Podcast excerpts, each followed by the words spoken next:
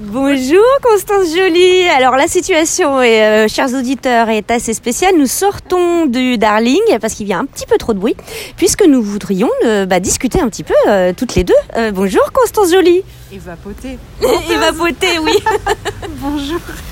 Bonjour. Oula, vous n'êtes pas trop frigorifié. Mais pas du tout.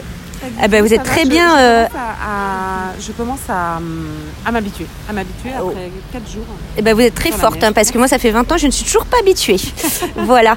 Donc, euh, nous profitons, euh, quand nous ne sommes pas dehors à discuter, euh, des banquettes du Darling qui vient d'ouvrir. C'est un grand jour aujourd'hui, puisque c'est la réouverture des bars. Ça fait plaisir et on en profite.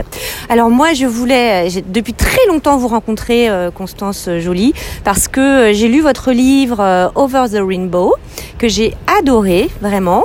Et j'avais très envie d'en parler avec vous. Alors, je vous ai littéralement sauté dessus quand vous êtes euh, venu. euh, C'est très agréable de se faire sauter dessus comme ça euh, alors qu'on est en, en voyage. voilà. Bah écoutez, alors je suis contente. hyper Je suis contente que. pour une interview alors qu'on est allé voir son fils à Montréal. Non, Et- euh, eh ben, écoutez. Je le plaisir que j'avais après un an aussi euh, qu'on parle toujours de, de, mon, de mon roman quoi. Et merci beaucoup Emmanuel. Ah ben ça me fait super plaisir. Alors euh, Over the Rainbow, bah ça évoque la la très belle relation que vous avez avec votre père, euh, qui est décédé du SIDA, un des premiers à mourir de cette maladie. Vous évoquez vraiment euh, votre relation, euh, votre euh, passé commun, sa maladie, ces derniers instants avec énormément de finesse, de, de, de pudeur, on peut le dire. C'est pas un mot qui a galvaudé ici. Et j'avais ma première question, ce serait, bah, écoutez, ce très beau titre Over the Rainbow. Moi, j'ai bien une idée de d'où ça vient, mais j'aimerais que vous expliquiez un petit peu aux auditeurs, ben pourquoi Over the Rainbow? C'est un titre euh, qui m'est pas venu tout de suite, euh, mais effectivement qui rassemble pas mal de choses. euh, Je tiens ce téléphone ou pas? Oui. Alors attention, pas sur le micro, monsieur. Ok, pardon. Ok, d'accord. Non, parce qu'on a les mains froides, donc Oui, je les mets dans mes poches. Ok.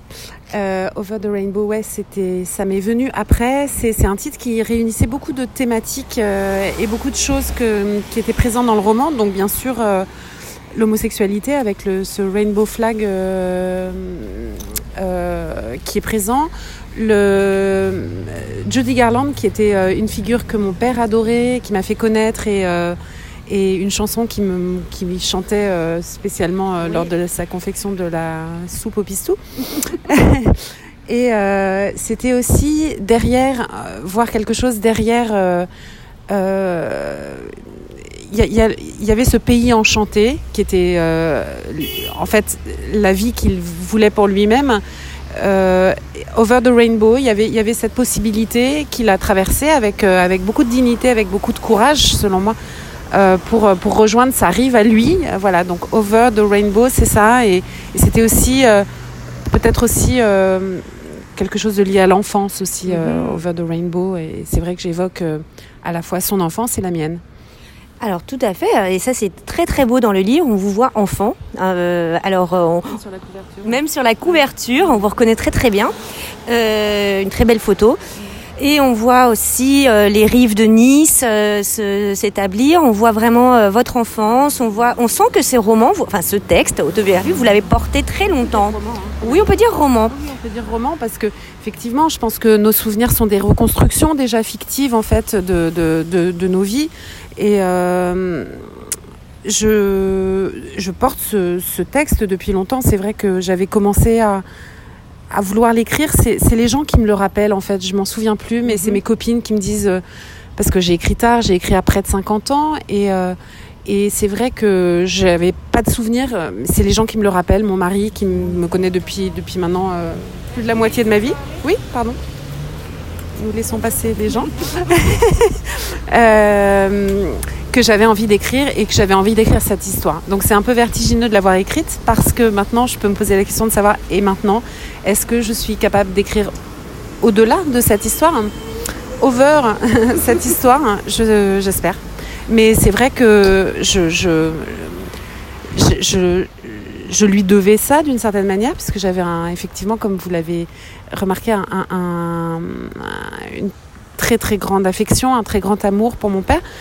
Euh, et, et puis, euh, je suis partie d'une phrase euh, que m'a dite une, une amie, pourtant une très grande amie, mais qui, qui s'est avérée très très perfide le Mhm. jour où elle m'a dit. euh, voilà, il faut lire la, la première page pour le comprendre, mais en, en somme, elle a, elle a résumé la, vie de mon père en deux formules lapidaires en me disant ah, le vieil homo qui était mort du DAS.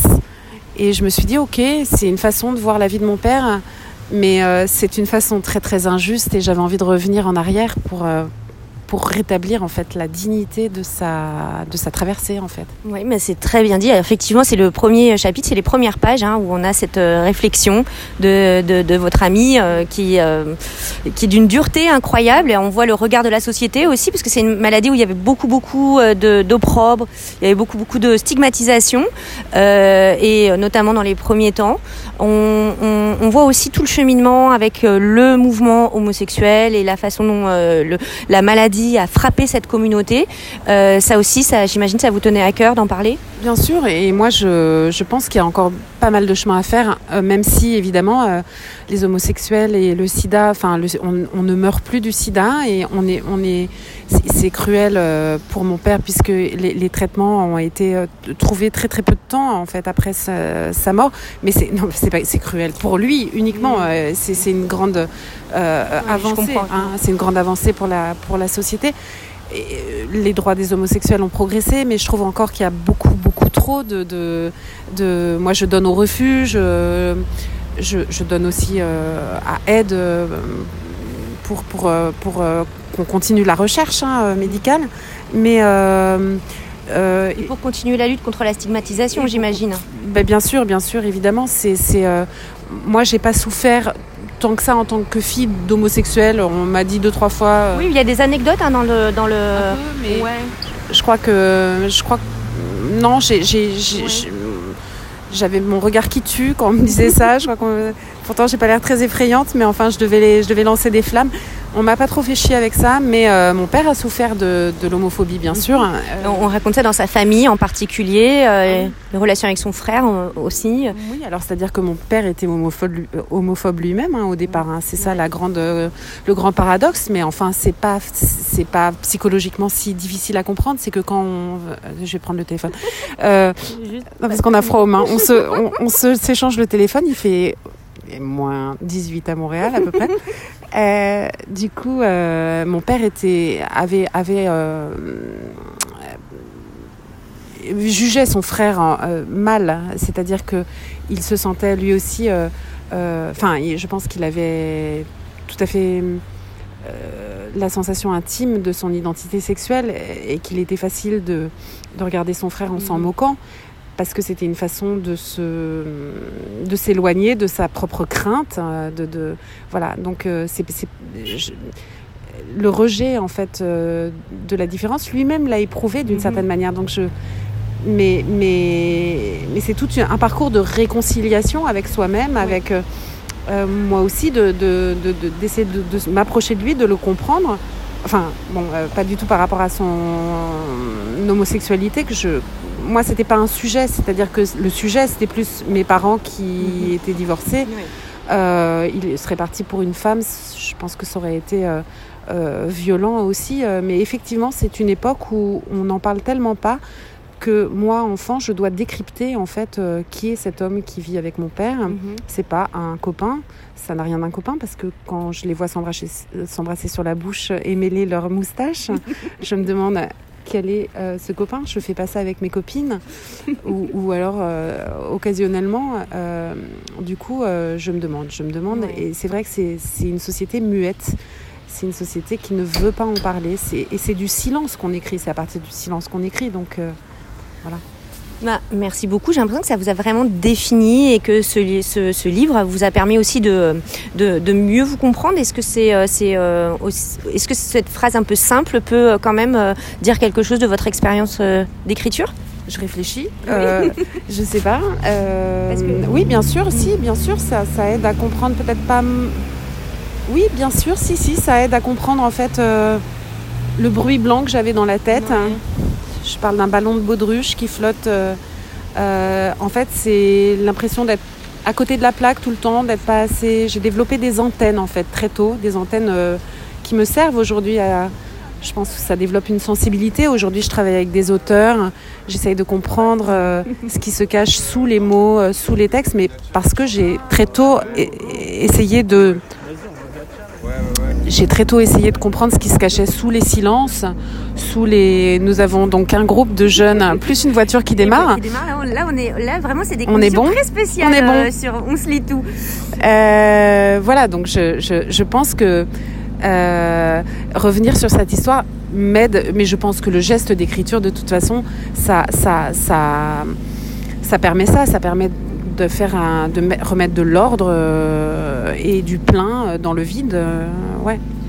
Ce qui m'a frappé aussi, et j'avais une question à, ce sujet, c'est la précision extrême des souvenirs que vous avez, même des, derniers moments. Est-ce qu'il y a eu une recherche de documentation? Comment est-ce que vous avez réussi à retrouver cette, cette clarté dans les souvenirs et cette beauté souvent hein, vraiment euh, c'est souvent magnifiquement euh, poétique et euh, là aussi hein, le, mot était sans doute un peu faible mais il y a, cette c'est ça cette limpidité du souvenir et vraiment bravo pour ça. Comment vous avez fait c'est quoi votre secret non, non. Alors, restons sérieux. Non, non. En fait, je, je pense que c'est pour ça que je disais, je parlais d'un roman tout à l'heure parce que je fais parler mon père et je le fais penser, je le fais je le fais bander. Euh, je, veux dire, je n'étais évidemment pas là euh, pour tout ça. Euh, je ne savais pas ce qu'il pensait quand il avait 15 ans dans sa chambre, ni quand il était jeune marié. J'avais des éléments très disparates mhm. et très ténus. Une nuit où un ami m'a raconté qu'il avait frappé à sa porte et qu'il était angoissé, j'ai essayé d'imaginer cette nuit. Mhm. Donc la précision, elle, est, elle est plus dans, dans la façon que j'ai d'écrire, c'est-à-dire de me projeter vraiment mentalement une scène en quatre dimensions, euh, en, trois dimensions, c'est-à-dire d'avoir les odeurs, d'avoir les couleurs, d'avoir les sons. Euh, et puis certaines, euh, certains souvenirs sont très prégnants parce qu'ils ont simplement imprimé mon, mon, mon, émotion de façon très, très vive. C'est le cas.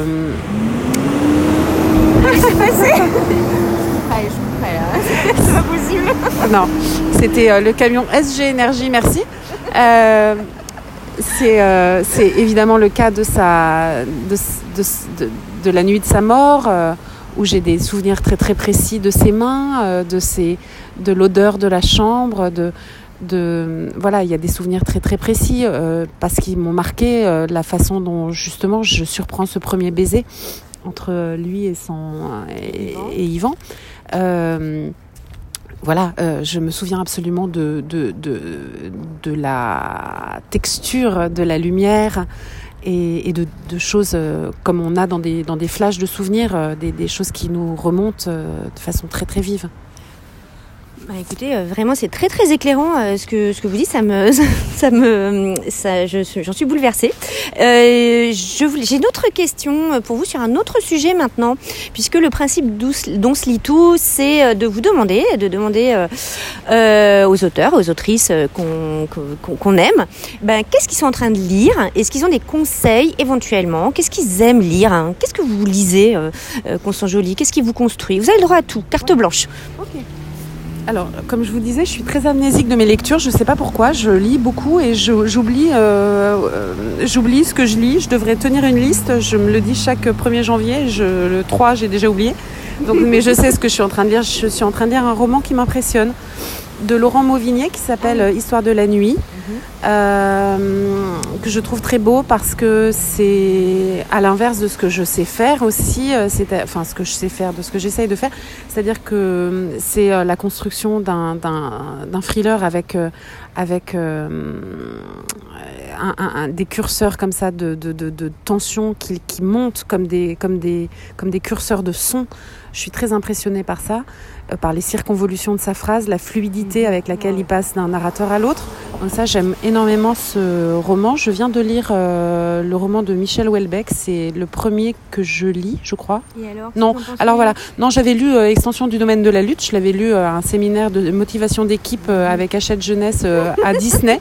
Je pense que j'étais en plein Houellebecq. Je nageais, je nageais dans, un, dans un Houellebecq.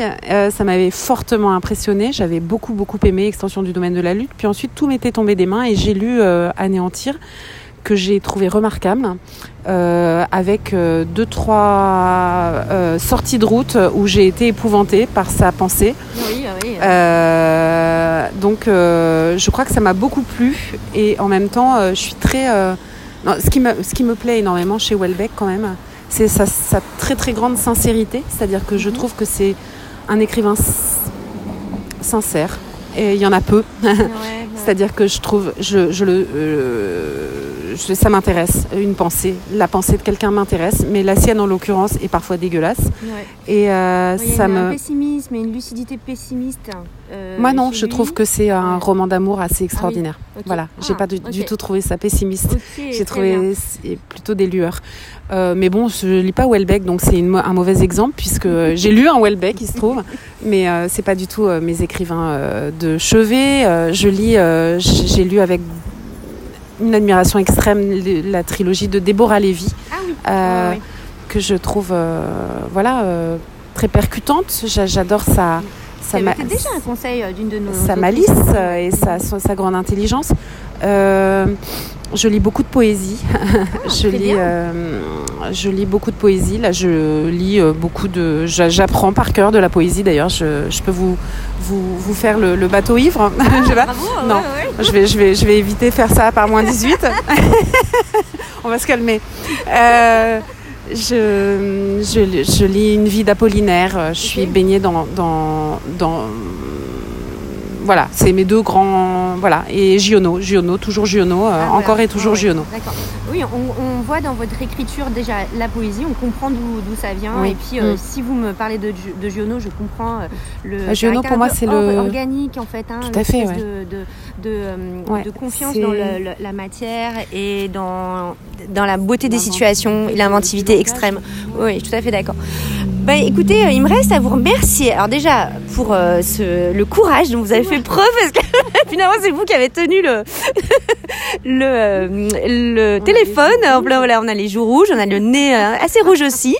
On remercie beaucoup beaucoup vous. Constance Joly pour comment dire sa patience aussi. Et on ne remercie pas le boulevard Saint-Laurent pour non, non, ni tous les camions, ni toutes les voitures, ni tous les passants qui nous ont pas trop aidés. Euh, on vous remercie énormément. Voilà, merci beaucoup. Et alors, je répète, euh, Over the Rainbow, qui est chez Flammarion et qui, est chez- qui est chez Poche. Euh, ouais. Chez J'ai lu, oh, pardon, depuis le 19 janvier. Alors, longue vie à ce roman et euh, continuez d'écrire. Merci beaucoup.